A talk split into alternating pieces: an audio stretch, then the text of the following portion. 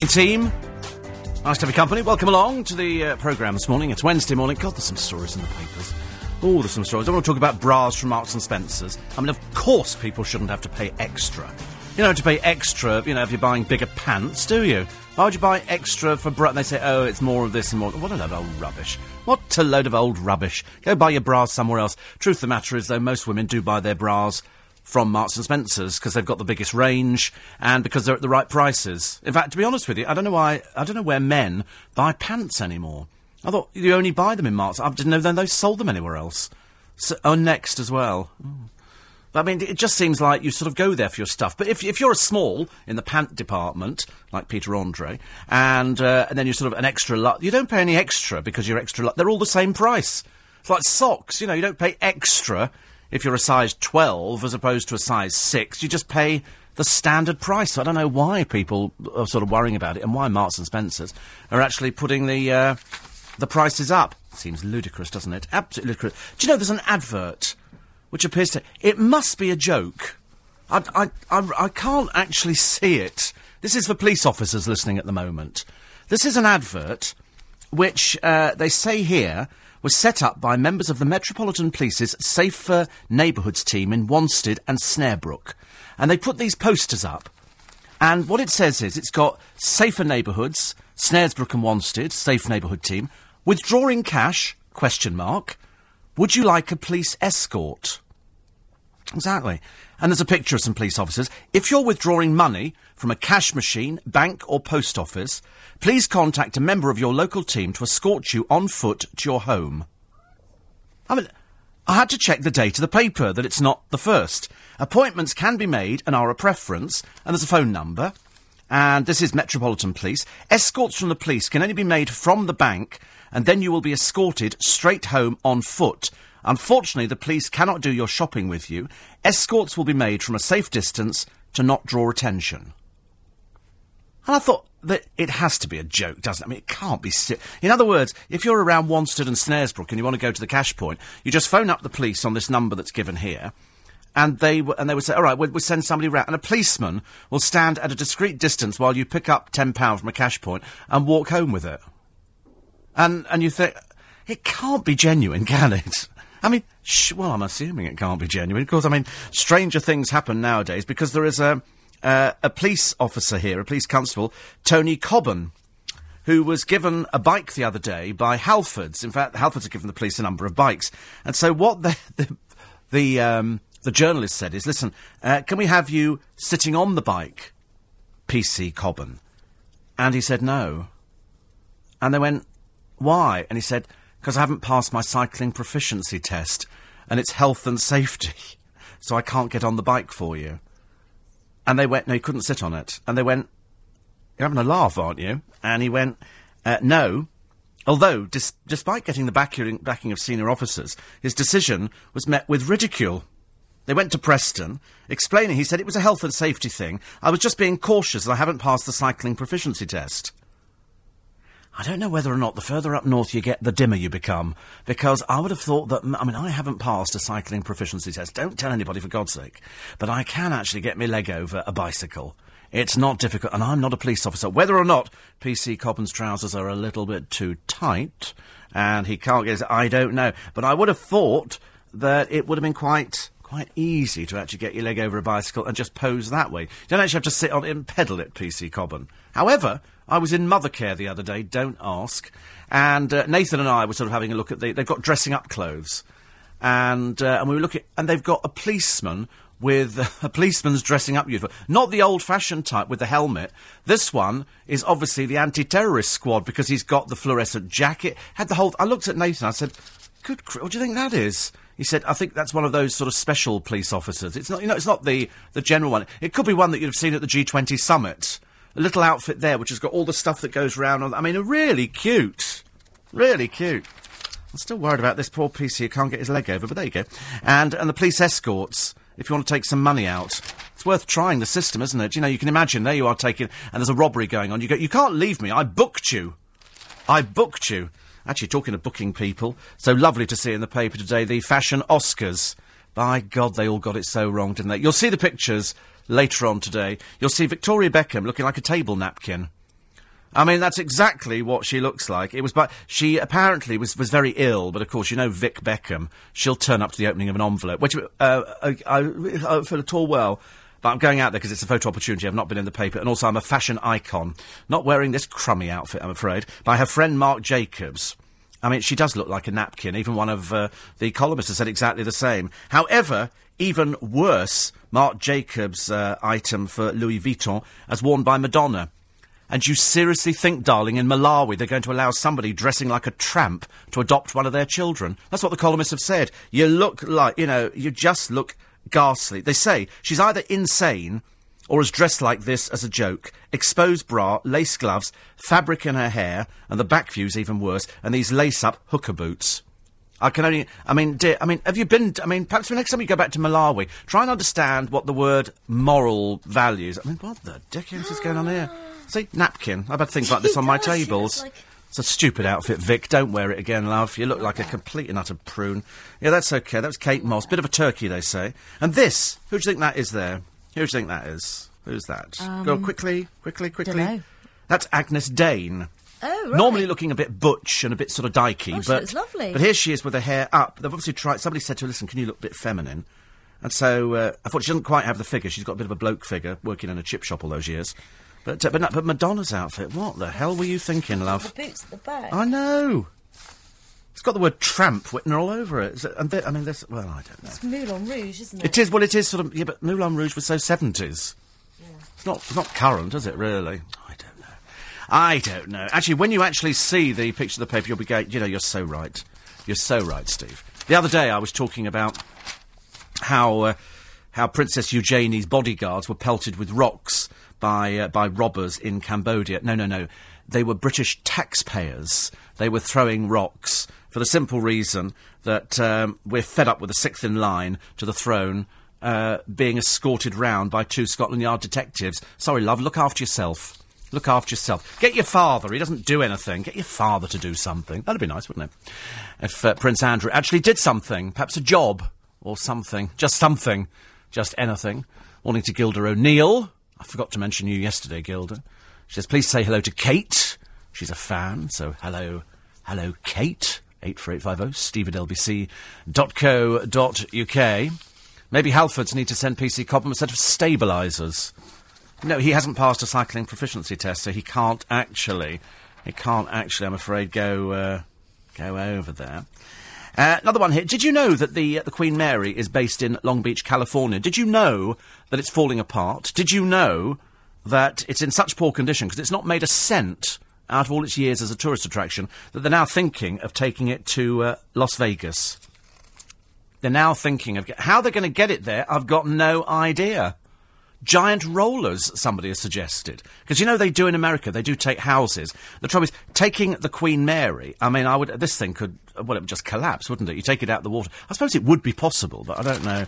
I'm not really sure how, I'm afraid. Uh, I did, I did say yesterday that I didn't think that the uh, the government of Laos would actually execute a pregnant woman, and I was quite right. The government have said they would not execute a pregnant woman. That's not to say that between now and the trial she might lose the child.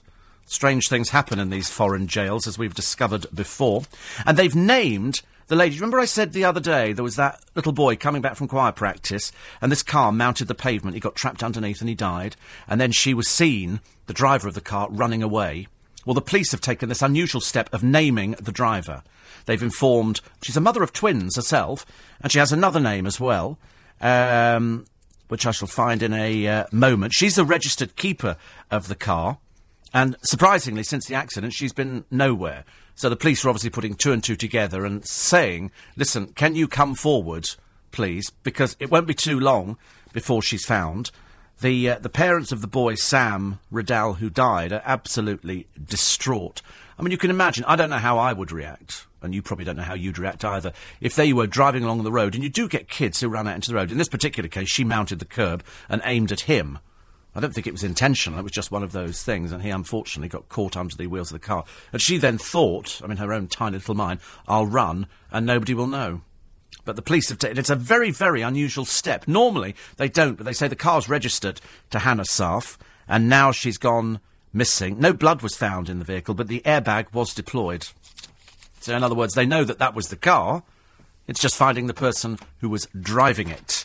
And there are lots of stories in the paper today about people who are in prison who have no remorse. And the other story the other day, which we brought you exclusively on LBC, about the young man who was given community service. And he said, I'm not wearing that fluorescent jacket. Do you remember? And we all went, you little bit of toe rag, you. Anyway, stupid boy that he is, he said the reason, this is quite funny, his name's Kane, spelt with a K, so you know what sort of side of the tracks he comes from. He, uh, he said, I don't want to be identified as somebody who's committed a crime. So in every paper today, they've printed his photograph. Every single paper. There you go, Kane. Not a clever little boy now, are we? A rather stupid man. Mind you, there's a rather stupid woman in the paper. Another one sentenced to community service for a driving offence. And the reason she turned up and couldn't do her community service was because she was wearing high heels. And she said, I can't wear flat shoes, I can only wear high heels. So they've sent her home again. And uh, she's pictured grinning, idiot that she is, all over the papers, saying, you know, I've, I've, I have a note from a doctor or something saying she can only wear high heels, so she can't do the community service. Do you know, we're turning into such a mamby-pamby country. Slap round the arse, get out there, do your time. All right, girly. Quarter past five. On LBC 97.3 this afternoon from 4. Morning, team. Nice to have your company. 17 minutes past five. The story that we brought you again some time ago on the programme. I remember this one because it was a, a man who came forward called Patrick uh, Raggett, who's 50. And he claims that when he was uh, at school, uh, he was abused by a Jesuit priest. He says years of insidious abuse at the hands of Father Michael Spencer, a teacher at the all boys Roman Catholic school, blighted his adult life. And he's been successful in the High Court in the first stage of his fight for compensation. He wants £5 million. Now, I only ask, in fact, a, a point was raised a short while ago, since when has money solved something like this? It's a case of it, it's the old Michael Jackson syndrome, isn't it? It's a case of Jordie Chandler claimed that he was abused. Michael Jackson said, no, no, no, no, no, no, no, but I'll give you £26 million or whatever it happened to be. And, uh, and at, at, the time, people were saying, you know, Jordie Chandler's parents must have known exactly what was going on because you do. Because you're parents and you know what goes on. And they said it was almost like, you know, just keep going back, we'll get the money eventually. And in fact, I think Jordie Chandler's father went on record as going, we're in for a big payout on this one. And with this man here, the, the priest who apparently committed uh, the offence, Father Michael Spencer, is dead. He died nine years ago. And I'm beginning to think, in my own, how you prove that something went on. Because if that's the case, there must be paedophile teachers all over the world who are operating and abusing children, knowing full well that they're never going to be found out because nobody ever believes children. Remember, there was that huge case in Canada of uh, boys who were abused, again, at a Roman Catholic school. And every time the, they, they made a film about it. And every time the boys went to the authorities, the authorities "Don't so stupid. Get back to school." And so they were sent back for even more abuse. And it turned out these Catholic priests, there were certain numbers of them, had abused hundreds of boys over the years. And when it when it blew up eventually, and finally somebody started believing the boys, all hell broke loose. Roman Catholic Church, we go, oh, no, no, nothing to do with us. And in fact, we've had documentaries on the television about Catholic priests who abuse people, and all the Catholic Church did was bury their head in the sand, move them on to somewhere else. They just moved them. They said, listen, all right, well, he's going, he's going, all right. So they then moved. There was one, a classic case in America, where he'd abused little girls. So they move him to Mexico. And of course, he couldn't believe his luck. Nobody knew about his history. The Catholic Church knew he was a paedophile, and he carried on abusing. And of course, in a poor community, the one person that all these people trusted, because they're probably firm believers in this kind of thing, is, is the church. You believe the priest. And then somebody comes home and goes, the, the priest did this. Don't be silly. And nobody believed the kids. Unfortunately, this, uh, this paedophile was tried and he's in prison. But it goes on all the time. How you prove, though, after somebody's dead, after nine years, I've got no idea. And why it's worth five million, I've got no idea.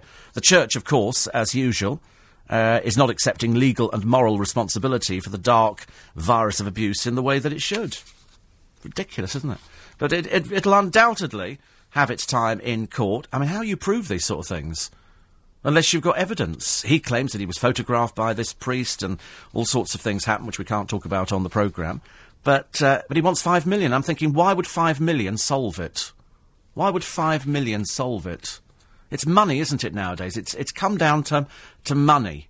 If that's, if that's the answer. Yesterday we had the Tesco driver. Tesco have distanced themselves from him, who turned up to deliver uh, quite late at this lady's house, tripped over and fell, and she went, You all right? And he went, Yes. Two days later, she gets the solicitor's letter. He's suing you. And you think, oh, no, no, no, no, no, no, no. Terribly sorry. No, she's got a disabled mother. Her disabled mother can get up and down the path. Why this bloke can't, I've got no idea. And you think, in cases like this, why don't they check? Has this bloke ever done this before? Has he claimed, has he been very successful? It's like there are, there are certain people who spend their entire life in litigation. They spend their entire life claiming money. People who make a living out of it. There's a, there's a very successful Asian guy who writes off for jobs and he writes under an Asian name, and they don't give him a job interview. So he writes under a white name, and they give him an interview. So he takes them to court for discrimination. And he's made hundreds of thousands of pounds because it's discrimination. It's like if, if you write in and go, I'm, I suppose nowadays you could write and go, I'm 96 and I can barely walk, but I'd like to be a policeman. And the police said, no, don't be so stupid. And they go, well, I'm taking you to court. That's discrimination. And nowadays you'll find somebody who'll take the case on. There will be enough cracked lawyers out there who'll take that blooming thing on. The one thing you have to take on to good grief, I'm not. Oh dear, what is this? What did, dear Steve, please mention that. Can you give away on your programme today a 50-inch plasma television? No, I blooming well can't. A 50-inch plasma. We gave one of these away the other day. What's the difference today? Oh, for goodness sake. Every bid made on the programme between now and seven gets a second one free just ridiculous. These these are the, I think they do it to wind me up, especially on a Wednesday morning. Seeing as I did another trip round South London this morning. I don't know why. Normally, I'm, we're going to have to make sure that the uh, that the cab company know that the 316 is the preferred route of Mr. Allen, not Wanstead and Roehampton and everywhere else we went round this morning. At the moment we, we, we headed for Richmond, I knew I was in trouble. I thought, here we go, here we go, round blooming South London again. I don't want to go there. Round the roundabout here. Oh, God, it was horrible. Anyway, so why are they doing this to me? So, can you please offer to your listeners a Steve Allen bog off between now and 7am for every bid you make for this fantastic prize, and it grieves me to give it away to somebody, but we will be, a 50 inch plasma television. I'll give you the second bid free. So if you make five bids, you get five bids free. So it's 10 for the price of, um, five. And if you make 20 bids, you get 20 free, so that's 40 bids. I mean, it's just ridiculous. It's an incentive, quite clearly. But I mean, I think we're making it a bit too easy to people. So buy one, get one free, but you've got to be quick, because all the bids have got to be used by 7am this morning. I know it's only 23 minutes past five, but the lowest unique bid will win. The lowest bid in pence that nobody else makes. So in other words, if I bid 20 pence and Amanda bids 20 pence, that cancels them out. If, however, I bid 20 pence and she goes 19 pence and nobody else bids 19 or goes underneath that, she gets the television. How thrilled would I be? Not because she can't go in for the competition. So the lowest unique bid will win, lowest bid in pence that nobody else makes. Bids in by seven this morning for the bog off. So in other words, buy one, get one free. You've got to use them up by seven. You text LBC, followed by your bid in pence, and send that to treble eight two one, eight eight eight two one. So LBC, followed by your bid in pence, and send that to treble eight 2 1. Every second bid between now and 7 is free. The bid will cost £1.50, plus your standard network rate. Lines close at 5.30 today. You must be over 16. Go to lbc.co.uk for full terms and conditions. It's too generous, isn't it? Too generous if you're a fan of The New Seekers. You know I'll beg, steal or borrow. Uh-uh. I'd like to teach the... I'd like to buy the world a Coke. And so it went on. Anyway, uh, they've fallen out as we get to a 40th anniversary tour by one of them, Paul Layton, who is now, well, you won't believe this, Paul Layton was the pretty one in the New Seekers. Okay, there were the two girls, and uh, there was e- Eve Graham and Lyn Paul. There was Marty uh, Christian. Uh, Peter Doyle was the one with them. He died, actually, in uh, age 52. So you're left with Paul Layton, Eve Graham, Lyn Paul, and Marty Christian. And Paul is currently fronting a current New Seekers doing a tour to mark the band's 40th anniversary. And what, he's the only original one in it because there's another one. I think there is Lyn Paul's, uh, Lyn Paul and the Sound of the New Seekers, and they're they're another sort of tribute band to it. So uh, they're arguing Lyn Paul and Eve Graham are saying, no, no, no, people shouldn't go and see this one. The tr- that's what happens when these groups fall out. You don't, you don't really want them to, because you like the, the New Seekers. Paul Layton is 61. Oh, it doesn't seem possible. As far as I'm concerned, they're still the same age. Eve Graham is 65. Peter Doyle, as I say, died aged only 52. Lyn Paul is 60, lives in Spain. And Marty Christian runs a surveying firm and retains an interest in the band as he co-owns the rights to the name. He's 61 as well. Eve Graham, 65. She actually married another ex-New Seeker, Danny Finn, and they're still together. It's nice, isn't it? But they're arguing over you shouldn't be going out doing this, and uh, people do. You know, people like to go and see tribute bands. I quite like to go and see tribute bands. I think they're fantastic. Here's this uh, yob. This is uh, Kane Beals. So he, he didn't want to wear his community payback jacket because he said that uh, it advertises you've done something wrong. Yes, I quite like to see wrongdoers, Kane, and I'm glad we've exposed you as a little piece of that you are. He says you don't want the world to know. So every paper's printed his picture today. I'm tempted to use the word pillock, I'm afraid, Kane, where it comes to you. If you kept your mouth shut, it would have been a lot easier. Now everybody knows what a crook looks like. Fantastic, isn't it? Fantastic. Uh, a man found guilty. This is another story from Iran. We've had these stories before. Strangely enough, I turned on the television this morning and the BBC were doing a documentary on communism. And they were looking at Romania and the Ceausescus. And uh, her, uh, Elaine, I think it was Elena Ceausescu and Nicolae Ceausescu, uh, a couple of uh, corrupt people, if ever there were corrupt people. She was just a revolting person. Was, they, they, did an interview with um, uh, one of their big movie stars in Romania, and she said that I was banned from working in the country because I was pretty, and Elena Ceausescu didn't like pretty women, and and it showed, and it's the first time I'd ever seen it. The um, the end of the trial of the Ceausescus, where they were found guilty and sentenced to death, and so they're standing in the courtroom, bearing in mind that they've run this country with a rod of iron. They'd murdered, they'd lied, they'd cheated, they were corrupt, they deserved to die. It was as simple as that, and the country was a better place without them. There were children sitting in, I remember they went out there to do, a friend of mine went out with, I think, one of the Anneka Rice programs where they tried to rebuild an orphanage where the kids were practically in cages. They were covered in sores. They were ill. There was no money. There was nothing because the Ceausescus had robbed the country blind. Little bit like Imelda Marcos and her thieving husband. You remember them, don't you? And Imelda Marcos, strangely enough, now allowed to reside in the United States, having thieved all that money. And I didn't understand you know, how she was allowed to do that. But I said, it works here, doesn't it? Turn up with enough money, they'll welcome you with open arms. But uh, there were the Ceausescus in court. And they're then, uh, they, they stood up and they, they moved them to one of the back walls and they're going, right, you're going to be executed. And she's still shouting at the guards. She's shouting at the soldiers. And they had the soldier there who was in charge of the firing squad. And they then produced some rope to tie their hands behind their back. And she's screaming and shouting, Get off! What are you doing? You do? Get off it! Do not touch me! I'm thinking. And then what one of the soldiers says, Listen, nobody's going to help you now. Nobody's going to help you now. And so they then literally uh, tie her hands behind her back. She's screaming and shouting. Shout, we want to be executed together. It's our right. It's this and that. You know, I think she thought they were going to be let off. I didn't. I don't think she actually thought that it was going to happen. And they took them out and they filmed it. And the the man who was in charge of the execution said, "Set your machine guns to automatic." Because they didn't, they didn't want to miss.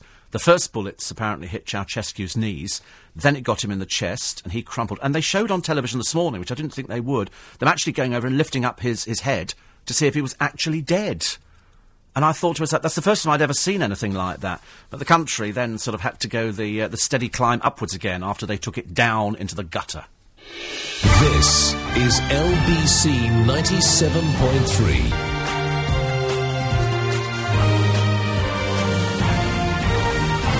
Morning, everybody. Do you know having a job makes you happy? Having a job makes you happy. I remember years ago when I didn't have a job, and to be honest with you, after about the first week, I didn't have the energy to get out of bed. I should think to myself, I'd wake up early in the morning and think, I can't actually be bothered to go out and look for a job today. I re- really just, you weren't inspired at all. I can easily understand why people who haven't worked for a while don't kind of get into it. We'll tell you a story a bit later on about another one of these uh, yobs uh, who hasn't worked since he left school and drinks 24 cans of Stella a day. Uh, he's got no qualifications. He's, uh, he's more than happy to take his 60 quid a week and sponge off the likes of you and I, although he's perfectly capable of working. But uh, having a job makes you happy. Those in employment reportedly have increased job satisfaction. And it is. Not, it does give you something to sort of to aim for in the morning. You think, I'm getting up. I'm going to. I don't think I'm getting up. I'm going to work. I think I'm getting up. I'm going to put the world to rights. That's what I think. I don't ever think of it as a job. How can it be considered a job? You just sit in a studio, you know, staring out the window, thinking, "Well, it's going to be a nice day today."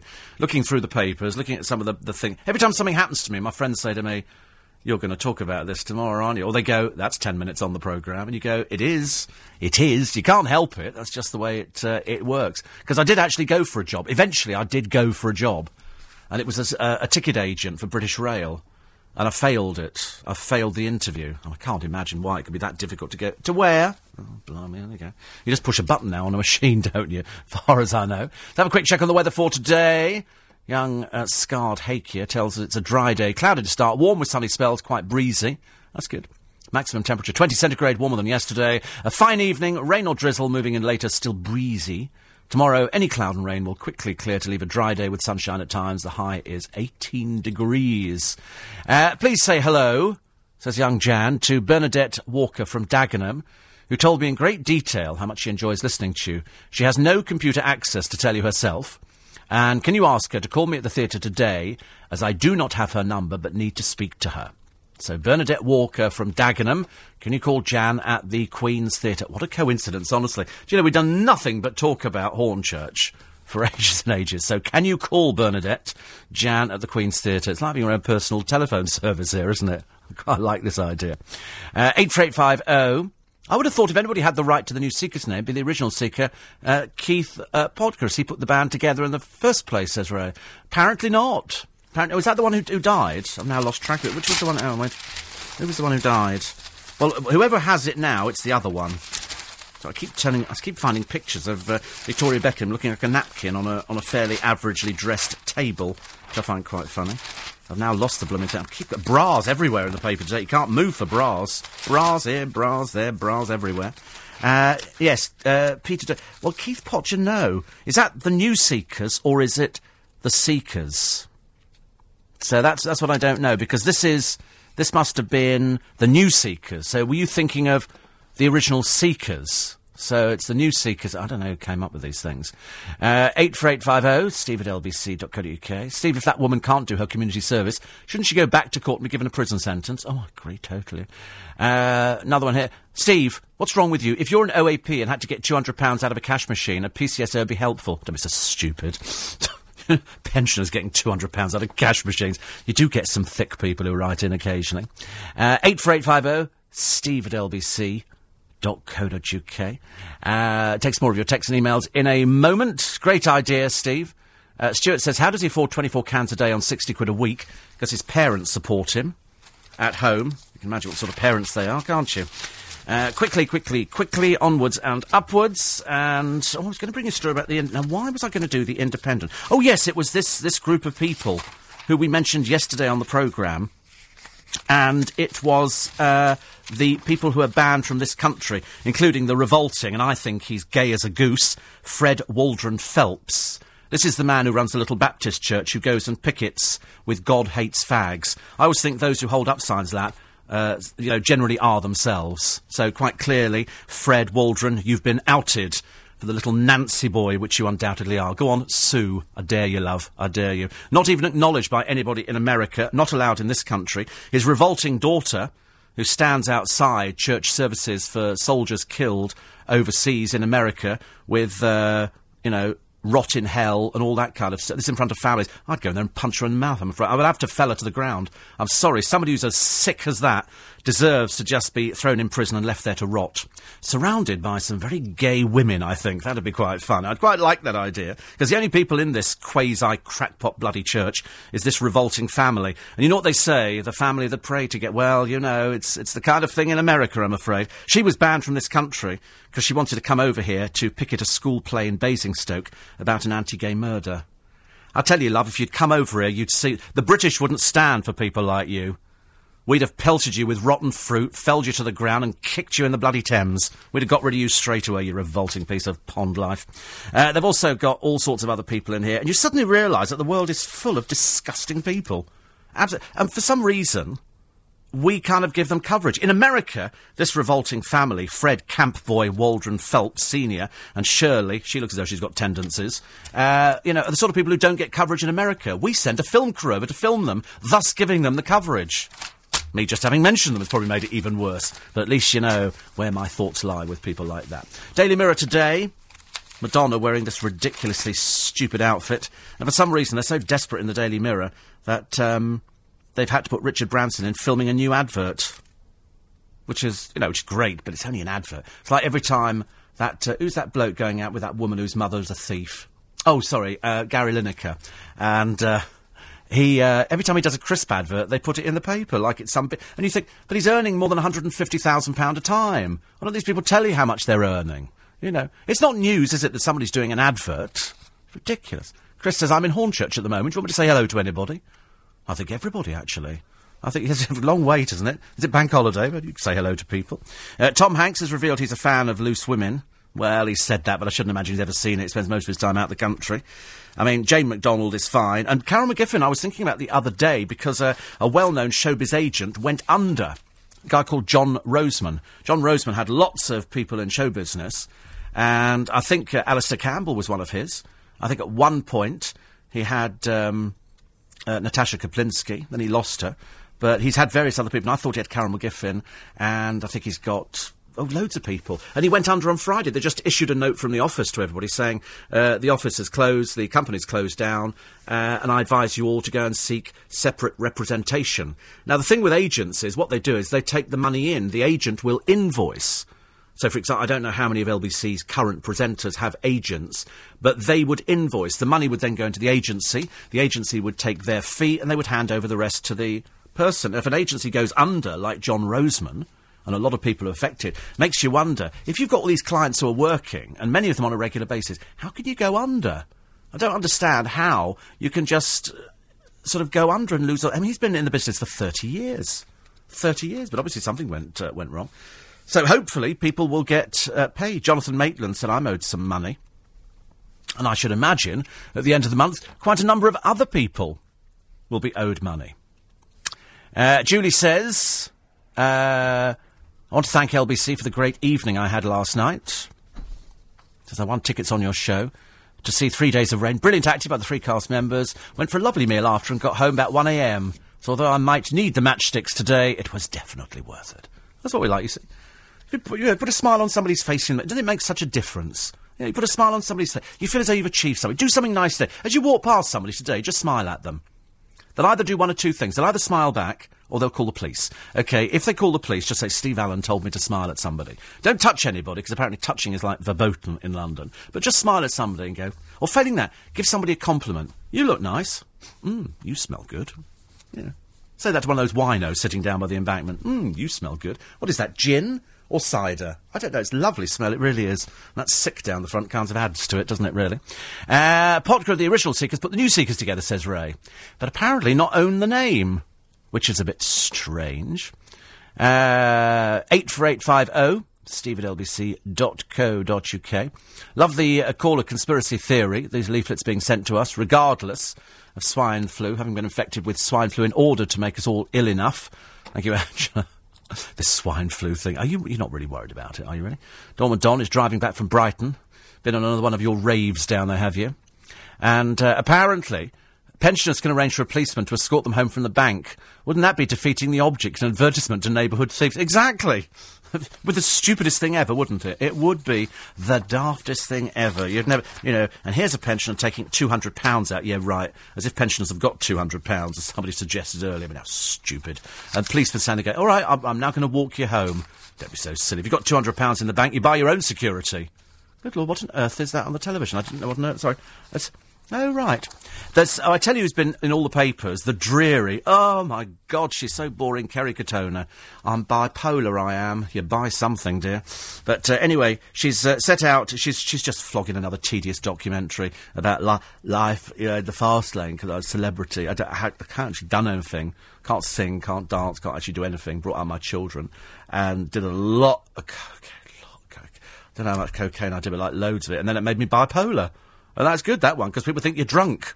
And Philip Schofield, he was rude to me. He was. Ru- she said the other day, she said he was rude to me. He had the. He she didn't use the word audacity because it's a bit too big for him. But she said he, he actually asked me if I was drunk. I thought, well, it seems a fairly sensible question, love. Were you drunk? In fact, she said it to him. She said, "Are you saying I'm drunk?" And he said, "No, I'm just asking." Why would that be a rude question? It's like, you know, are you a fat old nothing? The answer is yes. But you have to ask the question, don't you? You have to ask the question. It's like, you know, if you've got Kerry Katona in a studio, I don't think. I tell you, I watched the other day. Very odd. Very odd performance. They had this morning and they were doing a bit of cooking and they had some people from Coronation Street, including Craig Charles. Now, Craig, as you know, has had a few uh, little problems in the past. Well, he couldn't stand still. He was sort of rocking backwards and forwards, kept mopping his brow because he was sweating so much. And I'm thinking, you look a bit odd. Something didn't, and I, I was so transfixed by it that I didn't care about the other two. One, one was one of the girls who plays Fizz. and She turns out to be as irritating off screen as on screen. Oh dear, one of those. Oh, go away. You know, stop being the same character. And then they had Craig Charles, who's rocking backwards and forwards, and didn't look like he was in the real world at all. Very worried. Anyway, so Kerry Katona said, I want to I go back on this morning. Why, dear? Why? Nobody's interested in you and your boring little life. Nobody's interested. Pay your tax. Pay your tax and I'll be a, I'll be a lot happy, happier.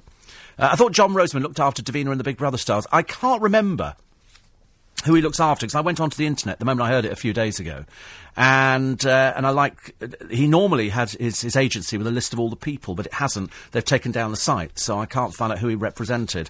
Sh- he might have had Davina at one time. They all they tend to move around different agencies. Most people in show business start with one agent, and then within a short space of time they've moved on to somebody else because they're, they're, they're looking for, you know, one agent will only have so many contacts, and then you go to somebody else who's got the next level of contacts, and you're looking for somebody, you know, that can handle you and your career and make, make a good living for you.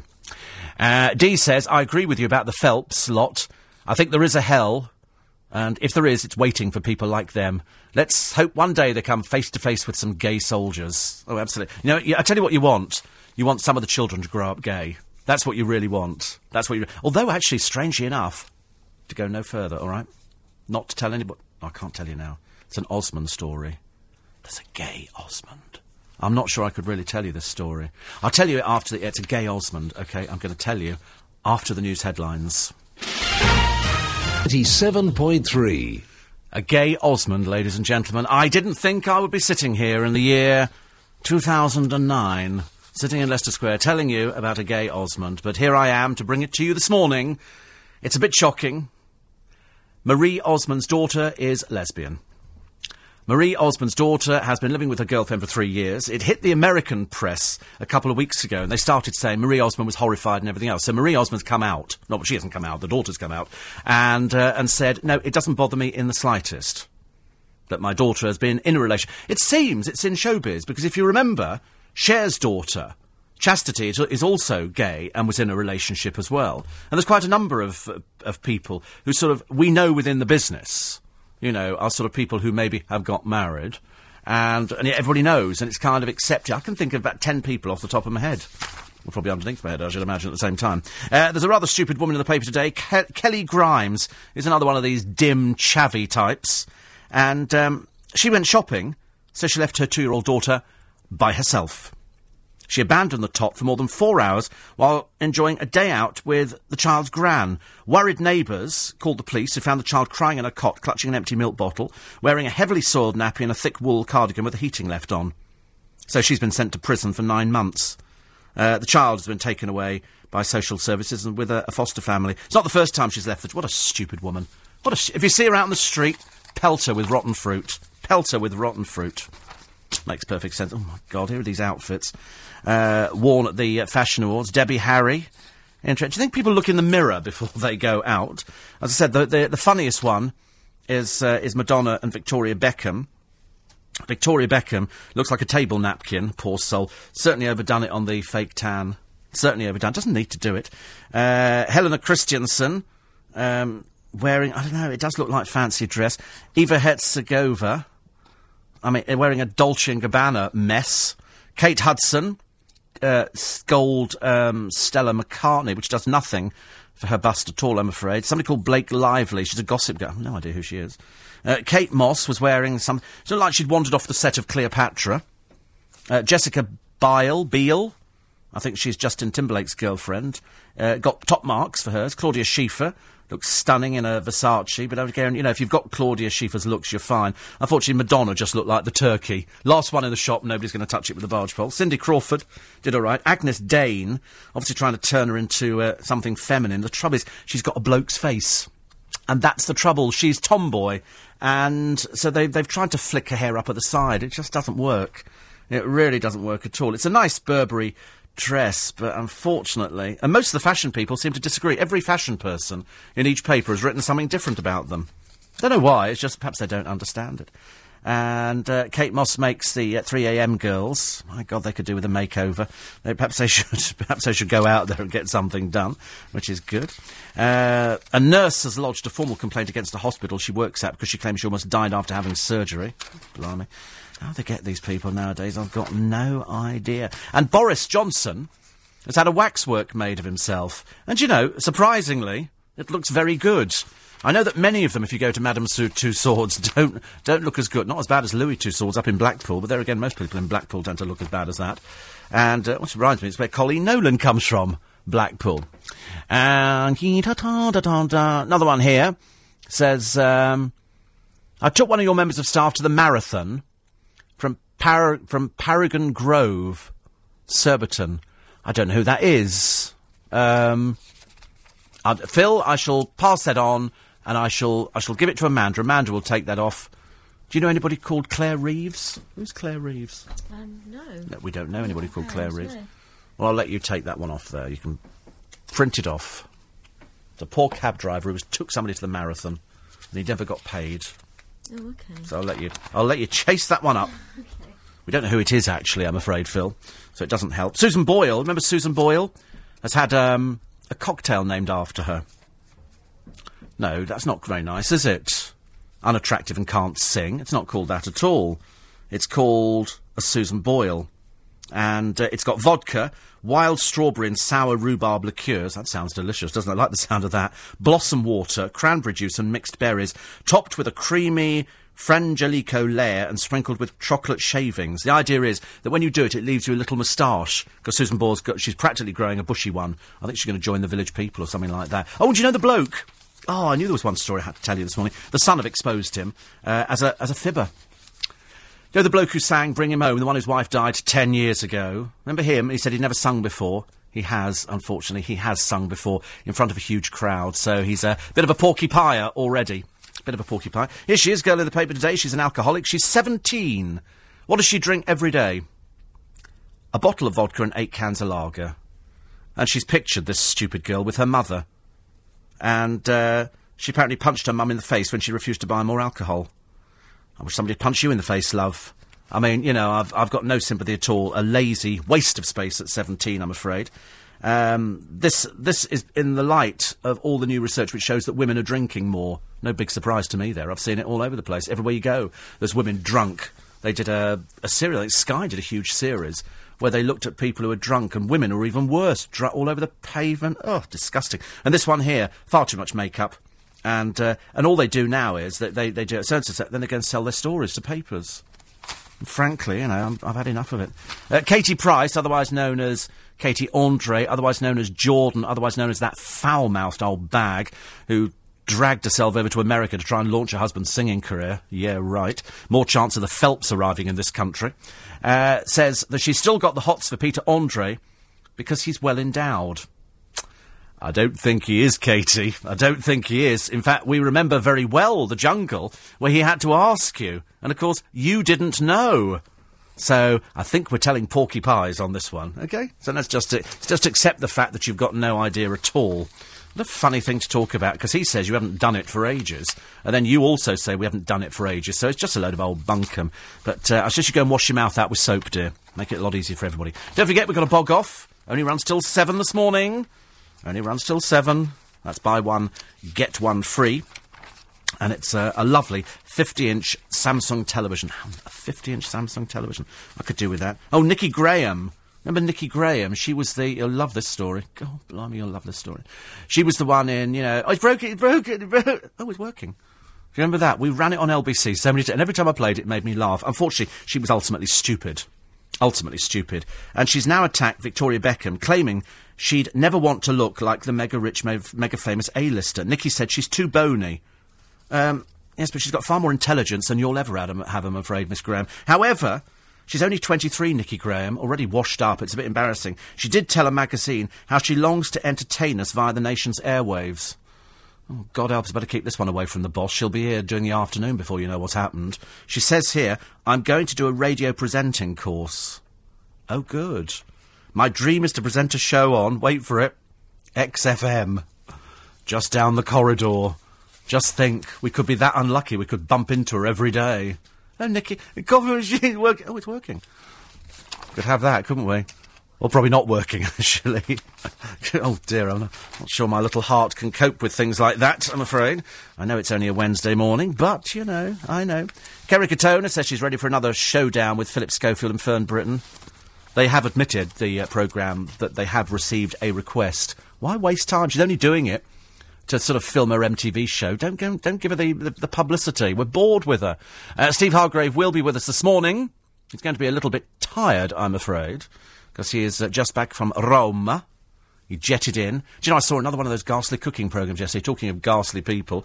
Gino D'Acampo, or Campo Gino as we call him, the man with the hairiest arms in the business, doing a cooking programme with somebody called, I can't remember. And, and this one they had to sort of, they had to go to Kettner's and cook. It was just another waste of space just to complete another waste of space. It was like these cash in the attic type programs. There's this blooming antique expert who I, I, can't bear. He's just got greasy written all over him, and he sort of rubs his hands all the time. And he quite clearly is only just swatted up on the item. Can't bear him at all. Anyway, uh, Dawn couldn't email live last week because we know we had no no broadband.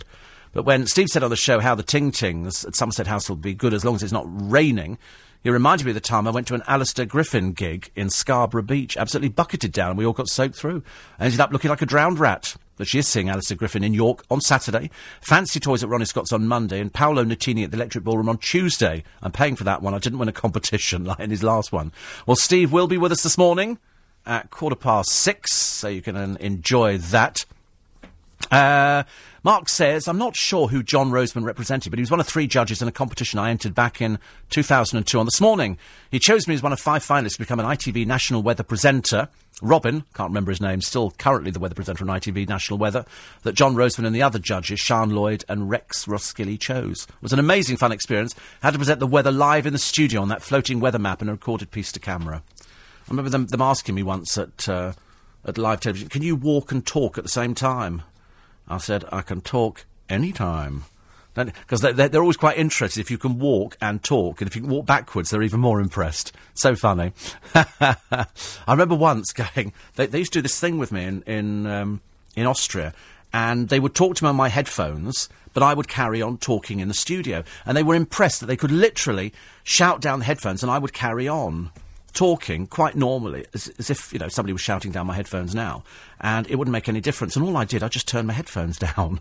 So it did, not make any. And they were really impressed. They'd, and they and they, they were giving me instructions, but they were seeing if they could put me off. They were seeing if they could put me off, and they were impressed that they could carry on talking to me, and I would carry on talking. So it didn't it didn't phase me. I didn't have the heart to tell them. I just turned the headphones down, and uh, and that was that. Always works. Uh, Matthew Wright on holiday again this week. Fiona Phillips this week. Uh, Kaye Adams. You wonder if he wants the job? Okay. Somebody wrote to one of these dreary little teletext things saying Kaye Adams was funny and witty. What year was that? Kaye Adams was never funny and witty. She was like a dominatrix on. Um, and it, she did Loose Women for a while. Oh, and uh, Jackie Brambles is leaving, I believe. I think Noreen told me that. Yeah, she's leaving Loose Women to look after the children. So that means they'll be looking for somebody. Actually, that the programme's become a bit samey, hasn't it? Which is a shame. It's the same old thing. You get Denise and Colleen and, you know, all the rest of it. You think, oh, it could be better. Imagine your dad's 97.3. London's biggest conversation continues with Steve Allen. Morning, everybody. Dr. Death himself appears with Nick Ferrari at breakfast this morning. This is the founder of Exit International, Dr. Philip Nitschke, I think it is. Is uh, he'll be talking about the voluntary euthanasia and assisted suicide information program, which is over here talking about. Apparently, hugely attended the other day, with a lot of people wanting to go, and a lot of church men and women saying we really shouldn't be teaching people how to commit suicide. But uh, I suppose you have to ask the question: if you're at that stage in your life where you just don't want to go on, and uh, nobody will help you end it because you're in pain or whatever, then I suppose he's the person. So, Doctor Death himself joining Nick Ferrari this morning. Uh, papers with Katie Knight, journalist for the Daily Mail. And uh, they're also going to be talking to Dr. Peter Saunders, Director of Care Not Killing Alliance, on whether uh, Dr. Death should be allowed to promote his drug testing kits used to assist suicide in the UK. They're talking about uh, how do we save the Sea of Galilee from drying up. Wasn't aware it was going to. Quentin Letts will be here as well. They're talking about the recession and how far have our railways come. They're, they're doing a feature in the paper today on railway toilets. Uh, they've appointed a railways up because apparently railway. I have never even thought about railway toilets. I just know at Waterloo Station you have to pay thirty pence, and and still people jump over the barrier because they're too too mean to spend thirty pence. Um, a couple of people asked me if there was a problem with the podcast yesterday, and um, we don't think that there is. I'll I'll check it out. Uh, poor, poor Yvonne and Tamara says, "Oh, problem, problem. Couldn't hear the program. Got quite quite panic stricken actually. Quite panic stricken." And um, I watched a TV programme, says Noreen. Morning, Noreen. Born to be different, about six children, nine years old, with disabilities. They were so lovely, and the parents were wonderful. She's got. Uh, I'm going to be missing for a couple of days because she says I've got to have an operation on my nose. It's a pain, as we'll miss a gig for our favourite band, the Manfreds, on Milton Keynes, or in Milton Keynes, on Friday. Uh, Karen of Feltham, thank you very much indeed. And uh, Derek, actually, I used to work with Derek years and years ago. And um, he, he bumped into me at Waterloo Station. Strange enough, he sent me an email yesterday saying, When I saw you from behind, I knew it was you. I'm not sure what, what that tells people nowadays. Probably not so good, is it? Uh, it's a photo opportunity. If you want to go down to uh, W.H. Smith uh, at Lakeside Thurrock, Colleen Nolan is there, writing with warmth and humour that has made her so popular. Colleen describes her eventful life from joining her sister's band, the Nolans, when she was only nine, to growing up in the spotlight. Colleen also reveals how she coped with her tumultuous marriage to television star Shane Richie and how, after they split, she was left a single parent struggling to get through each day. Apparently, she did get a job as presenting on This Morning. She was so awful on it, she was fired. And uh, now they say today she is happily married and is an inspiration to women everywhere. She's only like 30 something, and there's, there's an inspiration to women everywhere who believe their best days were behind them. Only 30 something. Good grief. Uh, Ray reckons that uh, John Roseman looked after Richard and Judy for a while. I don't know. I'd love to see his full his full cast list. That would uh, that would interest me. Uh, Meg says Croydon isn't as bad as uh, as you say it is all the time. Well, I don't know actually. There's bits of Croydon that are good. You know, the, the, the really best bit is the sign that says you are now leaving Croydon. You know, wave goodbye to your wheels. 84850 steve at lbc.co.uk. Eminem has admitted that he was addicted to cough mixture. We used to have a presenter at LBC years ago who was addicted to cough medicine. He was addicted to the codeine in it. He would sit there for a whole programme and he would drink a bottle of cough medicine and it was the codeine that was. I mean, to be honest with you, eh, most of us hate cough medicine at the best of times, but it was the codeine that he liked, and so he would literally. I don't know, well, because he would drink a whole bottle of it throughout the program. He would sit there, and yeah, but it's, it's, the it's the liquid codeine that he liked. I don't think he wanted uh, anything else. But uh, eight four eight five zero, Declan. Thank you very much indeed. I'm see, glad to see on uh, on the television we've had our arms covered up. So that's quite a good idea. I like that idea of covering up the arms. Makes you look so much younger. I'm only joking. Uh, 84850, apparently swine flu. I think I might have it, Steve. I've come out in rashes. Thank you. God, blimey, every joke under the sun. Every joke under the sun. Uh, I work in waste disposal, Steve. We have this wonderful machine that crushes everything you put into it. Why don't we get some queens to throw the Phelps family into it, says Paul. What a good idea. What a marvellous idea. And all these other people who are pictured in the uh, papers today. Um, cost of cabs, the money we make, especially with diesel costs now, barely covered the running costs, Steve. We have to work even longer just to earn a living. Oh, oh my heart bleeds. My heart bleeds. I tell you, what amazed me, when I picked up the cab in the Strand the other day, I thought, you know, being bright, he'll go down the Strand, round the bottom of it, and over Waterloo Bridge you know, a, a, three, four minute job. No, no, no, no, no, no. We turn round in the Strand, we go back to Trafalgar Square, we go down Whitehall, I thought, here we go. We're doing the houses, aren't we? And then we go up over the bridge, over the other side, up to £9.30. I'm watching this meter ticking away like a good. I, I never want to hear taxi drivers pleading poverty, thank you very much indeed. Never met a poor one yet. Never met a poor one yet. You know, we've all got to work for our money. The good news is that you can fiddle the tax, because that's the great thing, because it's a cash business. Nobody gets out and writes a cheque, do they? I know people take credit cards, but mainly it's cash. So how much you make last year? Uh, 27, 28,000? Yeah, right. Come on, I know exactly what cab drivers earn. It's why it really annoys me when people, you know, generally the corrupt ones because they know they've been sussed. Uh, Steve, ID cards. I've just seen on television that they're going to cost £60. I'm 70 and I don't want one, nor would I pay for one. But you have got an ID card. Every single one of you has got an ID card, and you, you use it every day. It's your credit card. That's your ID card. Every time you go into a supermarket or you use it anywhere else, that company knows everything about you. That supermarket, use it be it Tesco or Sainsbury's or M&S, it's a giant computer. They would know exactly what you've spent. They know exactly what you've bought. It's a huge data. They know everything about you. They know your name. The only thing they, they don't know is probably how much credit you've got, but they know exactly how much you spend every week. So your credit card says everything about you. In America, you cannot get anything without a credit card. You can't go and hire a car with cash. They're not interested. The credit card says everything about you says every single thing about you. So I'm, i remember trying to buy something, uh, uh, cash for it? Mm, certainly not. Oh, no, they wouldn't even dream of letting you have a car for, for cash. Terrible, really. Um, more on uh, Baroness Uddin. This one's not going away, is it? This is the house which she claims she's lived in. The neighbours, five different neighbours have said there's no furniture in there. A few little sticks of furniture have magically turned up in the back of cars, but they've said she's never lived there. And she's saying, yes, I do live there. And the neighbours are going, We've never seen her here. Who is she? It now turns out, according to one of the papers this morning, that she's living in social housing. It's through a housing trust. A woman who's claimed this much money. How is it possible? I'm sure the truth will out. Here he is, Britain's Got Talent singer Jamie Pugh, exposed today as a fibber who's already performed in a West End theatre. They do tell them, don't they? And eventually they get found out. Oh, and Dom DeLuise died the other day. Dom has been in oh tons of films, Cannonball Run, many of uh, Mel Brooks's uh, movies. He worked with Burt Reynolds on many occasions. He died at 75. He's been wed to the actress Carol Arthur for 44 years. It's what you call a good marriage. 44 years. Mind you, I reckon Bryn Nanny can eclipse that one. Quarter past six. LB's with regular travel updates, business and weather reports, weekday afternoons from 4. LBC 97.3. Morning, everybody. Don't forget, we've got a bog off for the television. Every bid you make in our How Low, you get the second one absolutely free. Got to take them before seven this morning.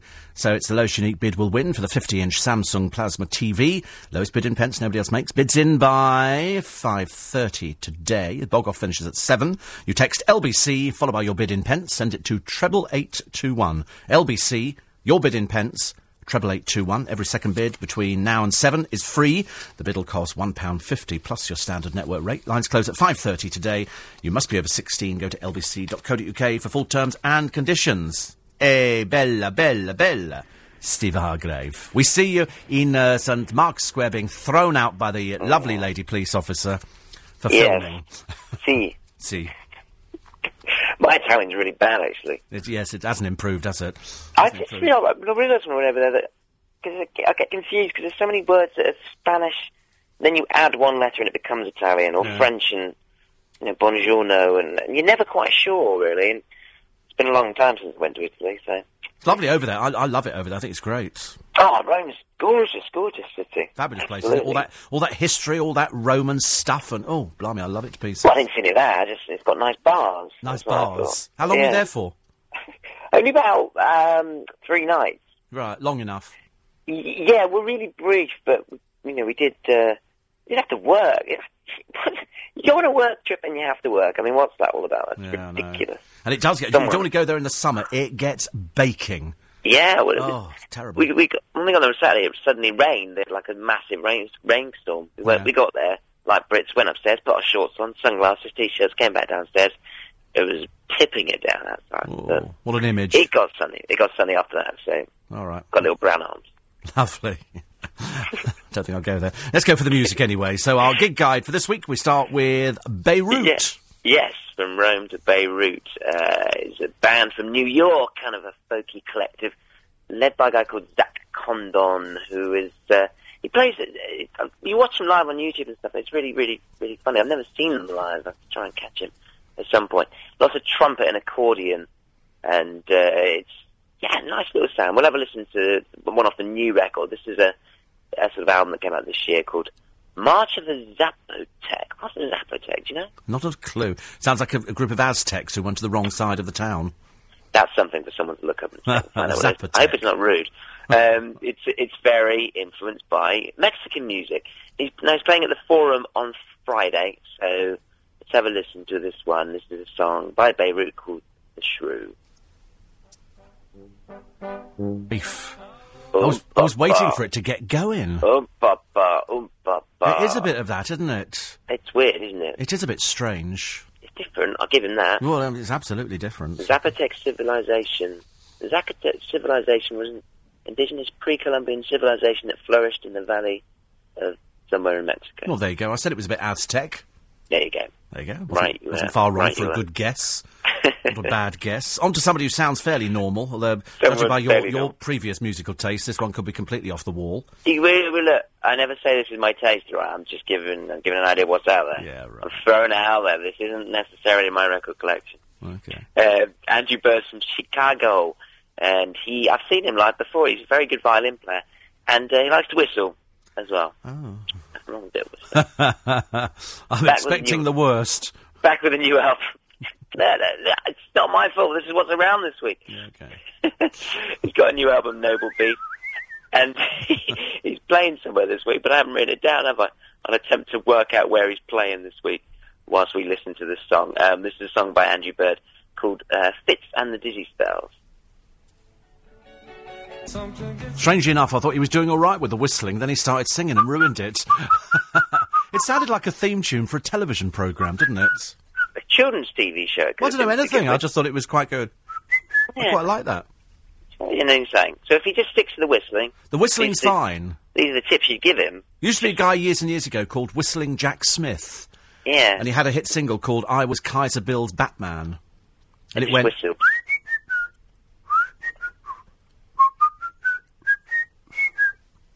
Yeah, rings a bell. Yeah, also the way I do it, you know, it's the way I whistle them. He did it right, and he just whistled. Yes, I, I, I quite like the whistling, and then he sang. And that Okay, kind of, it doesn't matter, no. Okay, the last one is a London duo, Oh, Morton Shepherd's, Bu- Shepherd's Bush. That's where he's playing. Oh. Shepherd's Bush, Shepherd's okay. Bush next Monday. Um, yeah, Morton Valence uh, uh, from our glorious city here, and uh, they sold some shares to finance this new album, which seems like a sensible thing to do at the moment. Lovely. Couldn't afford it, and uh, they finally got around to making the album. It's out on the 25th of May, called Bob and Veronica Rise Again, and uh, this is just a song. They got a couple of gigs around this week. Actually, I think they're playing, supporting a band called Art Brut, and then they're playing their own gig as well. I'm written it down. This is what happens when you sort of do things when you're half half awake. Just don't write, the- don't write the actual vital information down about when they're actually playing. But uh, I'll find out why you listen to the song again. this is Morton Valence called F- uh, "Falling Down the Stairs." I've been falling down the stairway. I love of Glockenspiel. Love. what does she look like? She sounds like she looks like Agyness Deyn. She, she looks good. She looks good. But you know that's one of those songs that in a minute goes a bit weird and goes mad. Does it go bad? You go, I've been falling. it- you, you've listened to it, haven't you? You've had a I can sneaky listen. tell. I can just You've had a tell. sneaky listen.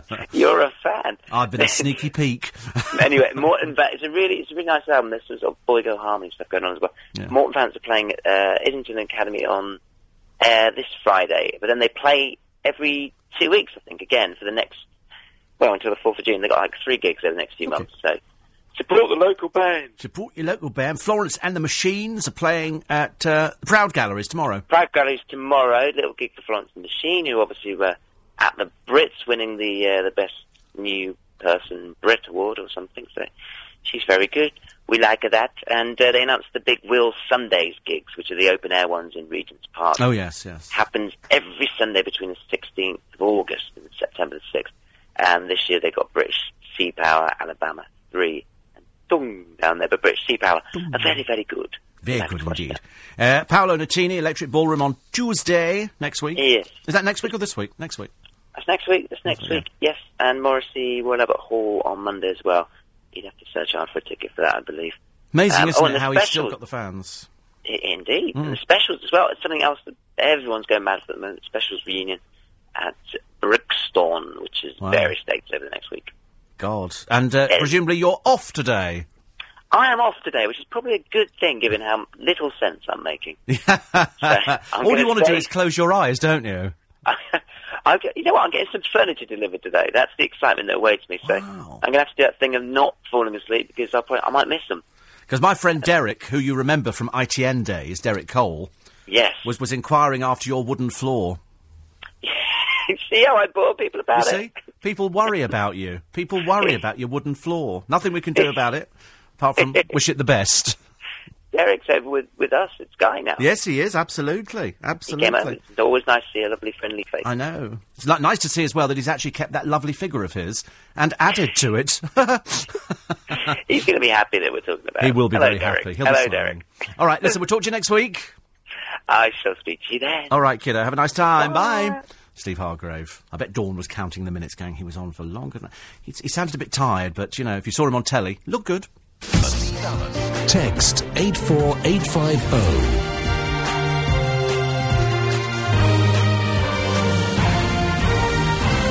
27 minutes to 7, Wednesday morning. It's May the 6th. With the sports news, our sports editor, Phil Blacker. Yeah, thanks, Steve. Good morning. Arsene Wenger says he feels for the fans after Arsenal crashed out of the Champions League without a fight last night. They lost 3 1 at home to Manchester United in the second leg of the semi final to go down 4 1 on aggregate. Arsenal were 2 0 down after just 11 minutes of the game as defensive mistakes allowed Park Ji Sung and Cristiano Ronaldo to put United in control and on their way to a second successive final. Ronaldo scored again, and Robin Van Persie's late penalty was no consolation for Wenger. He says it was one of the worst nights of his Arsenal career. It is the most disappointing. I I felt the fans were really up for a big night and uh, to disappoint people uh, uh, who stand behind the team so much tonight uh, hurts really. United now have the chance to become the first team to successfully defend the Champions League trophy when they head to Rome for the final later this month. That's the target for Sir Alex Ferguson and his side. You know, I think that for the club's point of view, that I've said it many times, we, we should have won this cup more times than we- have. This is another opportunity for us, and hopefully we can do it again. Darren Fletcher won't be able to play in the final. He was uh, harshly sent off, but the club say there is uh, no chance of appealing that decision. Could be a repeat of last year's final if Chelsea can get past Barcelona tonight. They start the second leg of their semi-goalless at Stamford Bridge. Blues manager Gus Hiddink says it may be the best chance some of his side will ever have to reach the final again. these players don't have uh, five, six, seven years more to get the same chances as they uh, have had the last years. To be honest, of course, this is one of the latest uh, occasions for many players to get where they want to be. A number of new faces feature in England's first test with the West Indies, which starts at Lords later this morning. Neither Tim Bresnan nor Graham Onions have played at this level before, but Captain Andrew Strauss says they have the chance to impress. It's a huge opportunity for them. Um, you know, obviously Andrew Flintoff is out at the moment, um, so you know we're, we're hoping he'll be back in at, this, at some stage. But these guys have got a chance now to show uh, how good they are. Eight county championship games get underway this morning as well, including Surrey's clash with Middlesex in Division 2. And there are five race meetings today. They go over the jumps at Kelso, Cheltenham and Huntingdon, and on the flat at Bath and Chester. Right. It's a shame that Alex's selection was a non-runner, due to be off colour. As he's grey normally, he says, I wonder what colour he went. it does mean I'm only £2.68 behind Mr Blacker. So, uh, Ermin Gray, non-runner. Total loss now, £26.71, so he doesn't lose anything. Uh, Mr Blacker. the result. Yes, Diamond Lass. Out Wasn't, of, wasn't really a diamond, was out it? of seven horses running, Seven? seventh. Yes. I'd almost rather that. If you're going to get it wrong, then get it Oh, spectacularly it gets spectacularly wrong. wrong, Yeah. absolutely. As I say, another one of those that uh, was picked and probably thought it was a dormouse or something, wandered round, you know, taking pictures of the crowd. Probably, yeah. So you're now £24 and four pence only, £2.68 Oh dear. underneath uh, Alex. So today we're off to Chester. Mm-hmm. 2.15, Roses for the Lady. Win only. Oh, no. Roses for the Lady. That's that's what I've gone Is that for. what you've picked? Yeah. Ooh. Now, I mean, if he's gone win only, I mean, do you want to hedge your bets and go each way in case it comes in second, or or you're, you're I think it, I think the those? price is short enough Oh, to okay. have to uh, to go on the nose actually for that one. Well, if, well, if, if he's actually gone for it, it must be something good about it, mustn't there? Well, hopefully. I thought so. I normally have a back. I didn't pick a backup today. Actually, I could No. I could have gone for Well, something doesn't no no. If you're both going for the same thing, who cares? Roses for the lady. It is. So tomorrow it'll either be brickbats or we'll be sitting here bathed in glory, which will be fabulous. Phil, thank you. Thank you very much. Phil will be back with Nick Ferrari after the news at seven this morning. Doctor Death will be here. And I'm sure that you'll have uh, questions as well for the man who's controversially in London. And I think uh, it was a packed house the other night talking about euthanasia. He's the man who started uh, Exit. Jane Moore today, in her column, talks about Kate Winslet. And it's quite funny, actually. In fact, it's very funny. Whenever anybody starts talking about, you know, everybody thinks I'm middle class, you know, but frankly, we're working class. You know, as if it made any difference at all. We're assuming because she sounds like that, she's an actress, she can be anything she likes. But Jane says apparently Kate Winslet and her family used to drink out of a rolled up newspaper. Sometimes the best they could manage was to suck on a damp piece of cloth. And while others more fortunate were living in houses, the Winslets, all 26 of them, were huddled together in one room with all the floor missing. This was before they were evicted to a hole in the ground where supper was a handful of gravel.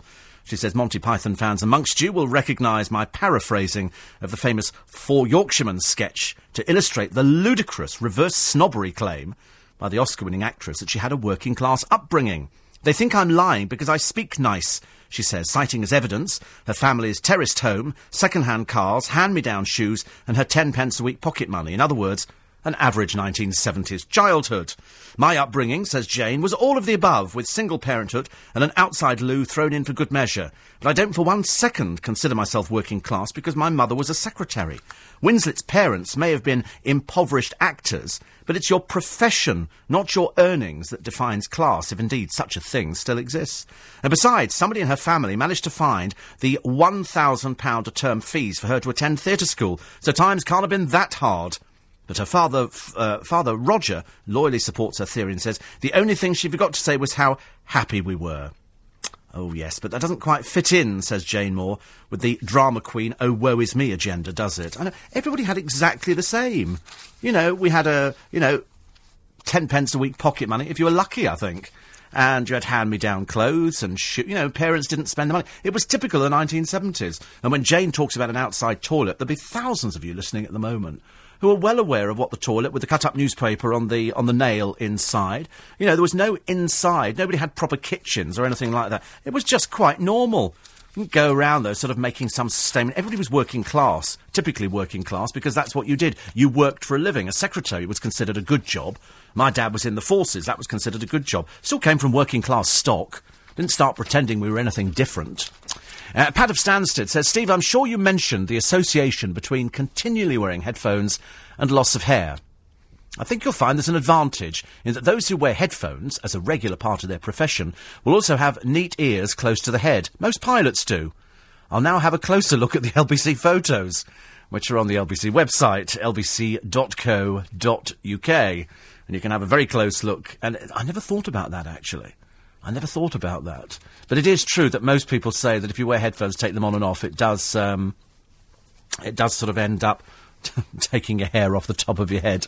Uh, Elton and Wapping, no, that wasn't it uh, at all. People guessing on who the LBC presenter was who was uh, addicted to cough medicine. Uh, 84850, steve at lbc.co.uk. Johnny says, us overpaid cab drivers have had a good run. It's tougher now and it's a struggle on three grand a week. Memo to Baroness Uddin. You busted, love. Chris says, I've knocked on a few doors in Hornchurch and they all said, Steve who? But the local police would like a word. That's what we like, actually. Uh, 84850. And uh, Paul says, I can see now why you don't play music on your radio programme. Dreadful selection day. I was at the top of the stairs, and the stairs melted into a chocolate river. You know, and it's all it's doolally stuff, isn't it? I'm sure people sit there thinking, what can we get away with? It's like fashion designers. We mentioned fashion at the beginning of the programme today, and in fact, every single paper has got pictures of what the ludicrously uh, overpaid people are wearing. I'm afraid, and it's just balmy stuff. It really is absolutely balmy, balmy. Do you know there's a man here called Simon Mansfield? He sells a million golf balls. The difference is they're all lost golf balls. They've been found and handed in, and he uh, he sells them on again because they're so expensive golf balls, aren't they? Perhaps we should start a similar thing. If anybody's lost any ten or twenty pound notes, send them in to me, and I'll make sure they go to a good home. Uh, Steve says Stevie went to that Henry VIII exhibition that Darren mentioned last week at the British Library. Fantastic, well worth the nine quid entry fee. That's what we like to hear. They've got all sorts of strange things down there letters, documents signed by Henry VIII. I mean, it's really. It's Henry's period, isn't it, I suppose, at the moment. Noreen says the podcast was fine yesterday. I heard it all. So, uh, yeah, it does seem to be fine. We have, we have, uh, we have checked it. And, yes, and hundreds and hundreds and hundreds of you have downloaded it, so uh, we know it's working. Because otherwise, normally, the moment it goes wrong, people are on the, on the phone and the email going, Steve, we can't get Steve's podcast. We can't get Steve's podcast. Uh, other stories today. The um, Metro. Uh, I've got the picture of lions, and this is a lion who has had his tongue pierced by a lioness. Lionesses are far more dangerous than lions, you know. They really are. And this one pierced his tongue with her claw. You can imagine what that's like. I still remember that horrible picture ages ago of some poor bloke, and he'd stuck his tongue out, and his snake that he was holding had stuck its fangs through his tongue, so he was left staring at the eyes. Oh! If there's one thing I can't stand, as I've explained a million times before, I, am terrified of snakes. I'm absolutely terrified. Uh, 84850, steve at lbc. lbc.co.uk. Uh, here's Nicky Welfare. Nicky Welfare's another lazy so-and-so.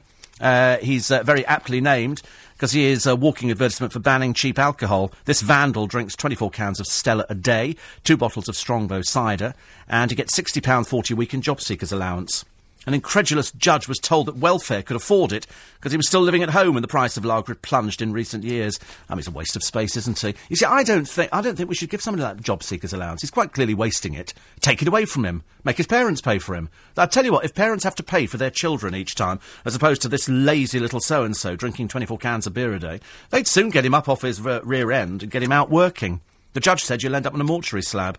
Quite clearly, he's too stupid. Another picture of uh, here he is, the teenager, a convicted crook. His name is Kane Beals. This was the one who didn't wear the the fluorescent jacket because it had on the back, you know, this uh, it would cause him embarrassment, community payback. But of course, now all the papers have printed pictures of him. You know what a convicted crook looks like. You see, I think the answer should be: you won't wear it, you go to prison. Simple as that, Kane. Don't be a silly little girl's blouse. But anyway, he's been given a 12-month suspended sentence for carrying weapons whilst drunk and uh, he was carrying a knuckle duster and a knife. But uh, at least you know what a convicted crook looks like now. So that's good, isn't it? Had, of course, uh, as we pointed out earlier on, Kane kept his mouth shut, you would have no idea what he looked like. But now we all know what he looks like, so you can avoid him. It's 16 to 7.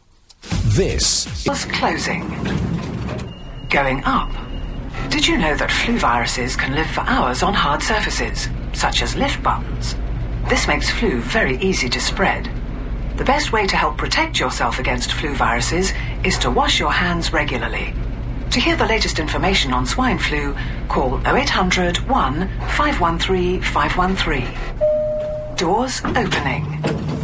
Calls to this number are free from UK landlines and most mobiles. The travel, Hugh Broom. Thank you very much, Steve. Uh, start with the district line. Still no service between Hornchurch and Upminster, eastbound only. It's because of a signal failure at Upminster. There's a good service on the rest of the district line. No problems on the trains overground. They're all running to time now. If you're heading onto the roads in Edmonton, Fore Street's closed both ways between the North Circular and Park Avenue because of a police incident. And in Raynes Park, the level crossing barriers are stuck down on West Barnes Lane. If you're heading through Battersea, it's lane restrictions now on the Queenstown Road. There were some temporary traffic lights there yesterday.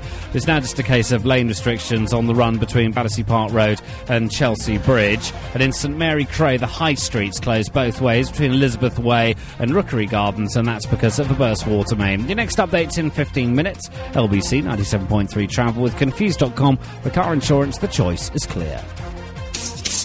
Okay, class. Today's subject making your pay per click campaign work more effectively for your business. Um, use topposition.co.uk, sir. Good. And why is that? Because Top Position can optimise your pay per click account to maximise cost conversion. And if you sign up now, there's 50% off your first month, sir. That's right, Jenkins. Topposition.co.uk can help promote your business on the internet. Get more clicks for less right now at topposition.co.uk.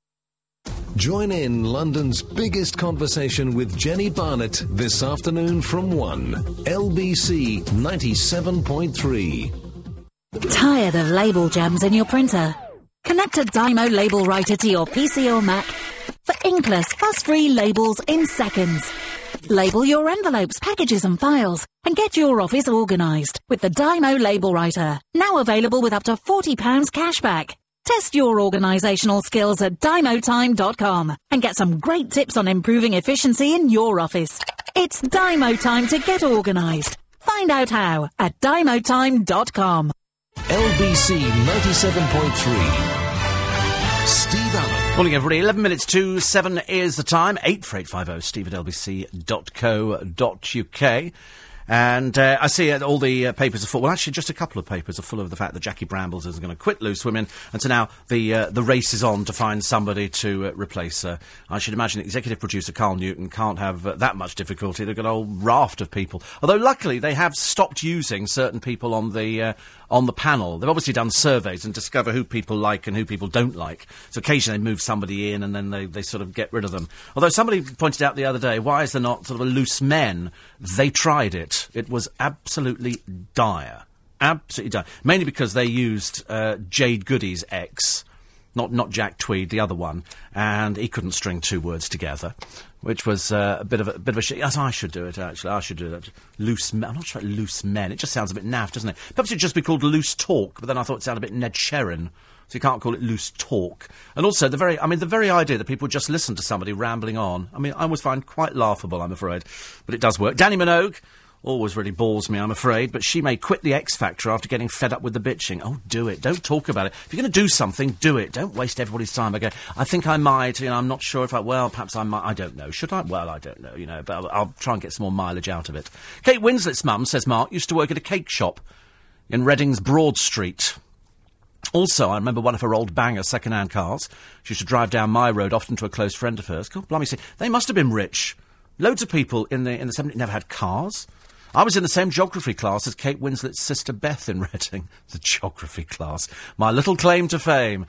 It is just a very little claim to fame, I'm afraid. But, uh, but interesting. Uh, more on the police officers. I think it's such a good story. I don't know what the talking point is, but the idea of phoning up to get a PCSO to come round and escort you on foot to your home if you've been to a cash point. I can't, I can't quite work out how that would, how that would actually work. I didn't think we had a, enough PCSOs out on the streets. That's my friend Chris who works around Twickenham. Can sort of help us with that one. And they have appointed them two toilet czars to improve the railways after a government minister was appalled at the state of facilities at some of Britain's stations. Lord Adonis, yes, he exists, acted after finding lavatories either filthy or closed during a week-long rail trip around Britain. He said some of the stations, including Southampton, he couldn't get a cup of tea in the early evening because the cafeterias were closed. Veteran railman Chris Green and Town and Country Planning Association President Sir Peter Hall were appointed as station champions. It is messy, isn't it? This was after the other day a survey came out saying that London was filthy. This is nothing new. I remember doing a survey 20, 30 years ago on LBC. We went out onto the streets of London and we deliberately targeted tourists and said, what was the thing about London that you take away? And they all said, it's filthy. And it is. You go to other places and they're much, much cleaner. I mean, as you know, we have a, a couple of people, I'm afraid, who sort of try and clean the streets in Twickenham. One particularly useless one. He just seems to give. He just seems to go on a break half the time. I don't know why the council have never done anything about it. Saying as I'm paying for it, I'm particularly annoyed, as you can well imagine. And um, Steve, we do have loose men. It's called Top Gear. Oh, I know. It is funny, isn't it? It is funny. You sit there, look at, and they sort of talk about blokey things like cars. You know, and yet their audience is, is pitifully small. It's obviously not all blokes want to like talking about cars. Um, another story here, and uh, and this is uh, the the drinking of women and how much women drink now. Do you know the average wine drinker gets 2,000 calories from alcohol a month? That's equivalent to 38 extra roast beef dinners a year. So I quite like a roast beef dinner. I don't actually see there's a problem there at all. Two large glasses of wine can put a woman over the daily alcohol limit and give her a fifth of her daily calorie allowance. That's just two glasses of wine. Good grief. Might as well just close down Fleet Street. One glass of wine has as many calories as four fish fingers. Yum, yum, yum. How lovely. Except, to be honest with you, given the choice, glass of wine, four fish fingers, fish fingers win hands down every time. Uh, alcohol causes 33,000 deaths a year. There's another one gone. There's another one gone. It's that fast. It, it kills people, mainly people in showbiz. We tend to see one in five, one in twenty-five adults is dependent on alcohol, and we have one of Europe's highest binge drinking rates. Is that because of our ludicrous licensing laws? Do you think that's what it is? Is it because we have the ludicrous licensing laws that people try and neck down as much as they possibly can? Don't forget, you've got a few more minutes for the bog off for the Samsung 50 inch plasma television. This is uh, for every bid you make, you get a second one free, but you've got to use it by seven. So a bit of extra help. So for every bid you make during this programme this morning, and there's now only six and a half minutes left, you get a second one free. So if you manage to cram in, just supposing hypothetically, ten bids, if you you can get another ten bids for free as well, so it gives you twenty. You've got to do them before seven though. So quickly, the lowest unique bid will win. That's the lowest bid in pence that nobody else makes. Get your bids in. The bog offs only finishes us at seven, and then at five thirty this evening, somebody will be announced the winner of this fabulous fifty-inch plasma television. You text LBC, then your bid in pence, and send that to treble eight two one. Uh, every second bid between now and 7 is free. The bid will cost £1.50 plus your standard network rate. Lines close at 5.30 today. You must be over 16. Go to lbc.co.uk for full terms and conditions. I only pause there momentarily because I was looking at that dreadful minister, David Lammy. Do you remember he appeared on... Uh, one of those programmes on the television, and he was dim as a brush. I've never seen anybody who didn't know the answer to simple, basic history questions. The man was dumb. He didn't even know. At one point, he did African history. He didn't know any of that either. He knew nothing. Absolutely nothing. They're still doing apprentice stories in the papers. I thought the programme had finished. I had no idea it was still droning on, I'm afraid. But it is. Um, more on uh, Mr. Brown, Gordon Brown, refusing to back down over selling parts of the Royal Mail despite warnings it could backfire. I've heard a rumour that they're going to close the post office in Twickenham. The actual sorting office there is going to become a block of flats, I hear. We've got a balmy council around our way, I tell you. Absolutely crackers. You know, some of the lights on the Christmas trees are still on in Heath Road. In the morning, I come out there and stand there looking at Christmas lights. It's most peculiar. Perhaps it's. I, well, I do quite like it, but it's, it's a bit odd when there's just one tree that's isolated. Looks a bit sort of strange by itself. Uh, another knifing in London yesterday. I'm almost getting to the stage now where I'm going, why don't we just let them sort of get on with it? Eventually they'll kill themselves and we won't have to worry about it anymore because it, it's a daily basis now, sometimes two a day. And these are people for whom, you know, life is a bit cheap. They're not really bothered about it. You know, you looked at my girlfriend, you did this, you, tin- you pinched my phone. There's a story in the paper today of some people, not in this country, and because, I think it was in Turkey, uh, one of these gangs wanted to marry this particular woman who was marrying somebody else. They went in there with machine guns and massacred 44 people at the wedding. Just like, you know, for, for, for no reason whatsoever. Pat in Stansted said, I've looked at your picture, and yes, you do have neat, flat ears. Neat, as opposed to, as opposed to sticky out ears. I used to have a producer with sticky out ears. He had an operation to have them pinned back. You can have this uh, operation. It's very nice, but I don't know what ever happened to him, actually. He went to work for, I think, Thames Television years ago. A guy called David Burge. Uh, Steve, we lived in a council flat, no car, no holidays. If Kate Winslet was working class, what were we? And Tony says, I think I saw Kate Winslet and family in Hornchurch on Sunday. Interesting. why would they have been there? Uh, last night, Richard Desmond was awarded one of the world's highest accolades for his extraordinary generosity. Can afford to, can't he? I mean, he's had all the porno titles. Now he's got the Express and the Star. He must have made an absolute fortune. He's got an eye centre. He does give a lot of money, actually. I like his wife. I like his wife a lot. And here's this police constable. If you download the programme later, uh, and if you are listening to this as a download, hello, welcome to Thursday. Uh, you'll know that here is the policeman who couldn't sit on his bike because he hasn't got a cycling proficiency badge. Poor soul. I didn't even know that they still did things like that, but apparently they do. So holiday cheer is the pound a sword. So British holidaymakers getting a bit of a bit of a boost here. Place to go to at the moment seems to be Egypt for value. Drinks very, very expensive. Uh, so Alex Crash Horror is the front on the Daily Mirror. Ferguson's grandkids in Crash Horror is the front of the Sun. They also reckon that Jacqui Smith is facing the axe.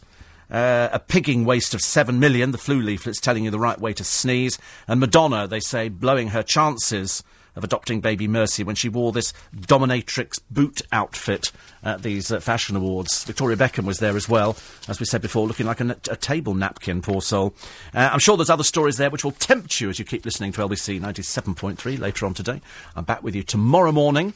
If you go to lbc.co.uk, you can podcast, you can check out the gorgeous photographs which all the presenters have had done, and you will have to agree with me that the most stunningly attractive is Jenny Barnett.